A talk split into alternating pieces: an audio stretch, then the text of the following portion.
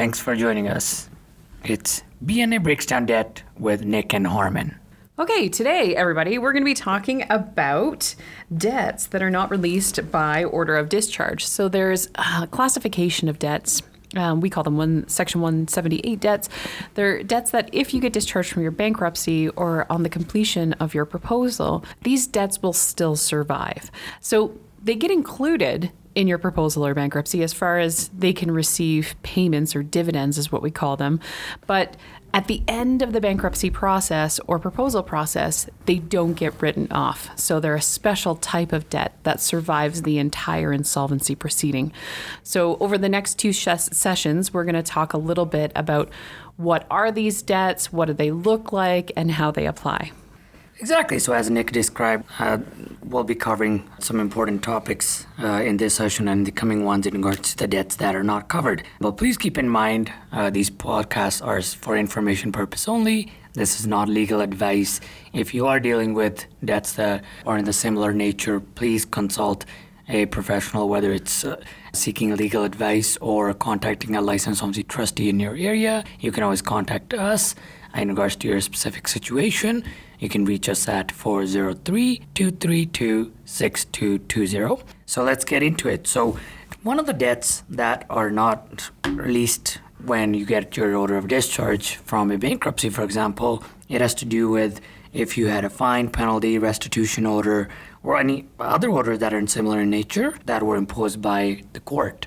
So, if the court grants an order that falls in this section under this category, then what it does is that specific claim gets this special status where filing for bankruptcy or even a proposal will typically not eliminate it. So it will survive.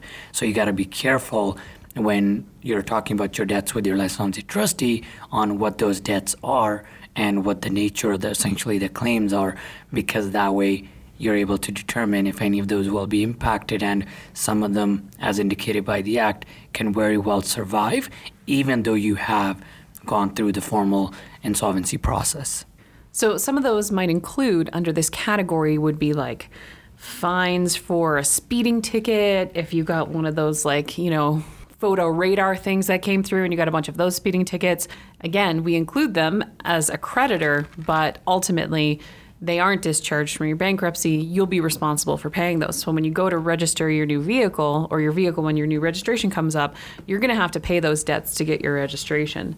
Um, other types of tickets or penalties could be you know driving without insurance. Restitution orders is another one. So if let's say you committed a crime and you have to pay restitution back towards the other person then restitution orders aren't included. Maybe you damaged property or something along those lines. Another special category are awards of damages that the court might have given. Again, if you were involved in a legal proceeding and the court um, has a judgment against you for anything that caused bodily harm or assault, those things also are not dischargeable in a bankruptcy or proposal. So those will need they'll survive and they'll uh, you know need to be continue to be paid. So next we have uh, would like to talk about another one of the sections in here would result in any debt or liability that arise out of fraud, embezzlement, or misappropriation. Yes. So any debt or liability, fraud, embezzlement, misappropriation. There's been situations where maybe someone worked for an employer, they had the ability to, you know, transfer money from the employer's account to their own. That's called embezzlement. Uh, misappropriation means that you didn't properly take care of funds that were in your own trust, like you you it was funds that were entrusted to you and you didn't take care of them very well. So if there are orders or judgments against you for those particular items, again, those can't be bankrupted out of or completed in a consumer proposal. So there has to be a judgment in place. If there's no judgment in place, then what we would call it a contingent debt, meaning it it is something that could come onto you and uh, will likely survive your bankruptcy or consumer proposal. So you want to make sure that you explain all of the potential debts that could come to you as well to your licensed insolvency trustee so they can properly advise you about how those debts will be treated in the insolvency process. Exactly. So sometimes these debts may not be in existence yet, but you may be in the process where you know you're going through the legal process and it's in the works, right? So it's still prudent. You must advise your trustee even if it's something that's in the works, even if there has been no judgment issued on it, because your trustee will need to be aware if anything is coming down the pipeline. So another similar nature is, or one of the things that can survive a bankruptcy is, for example, if there was a creditor that you, for example, let's say you didn't disclose, maybe just out of spite, and you thought, I don't want this person to get any money, and you never told the trustee about it, so therefore that person never got, you know, the information they should have in order to participate in the dividends.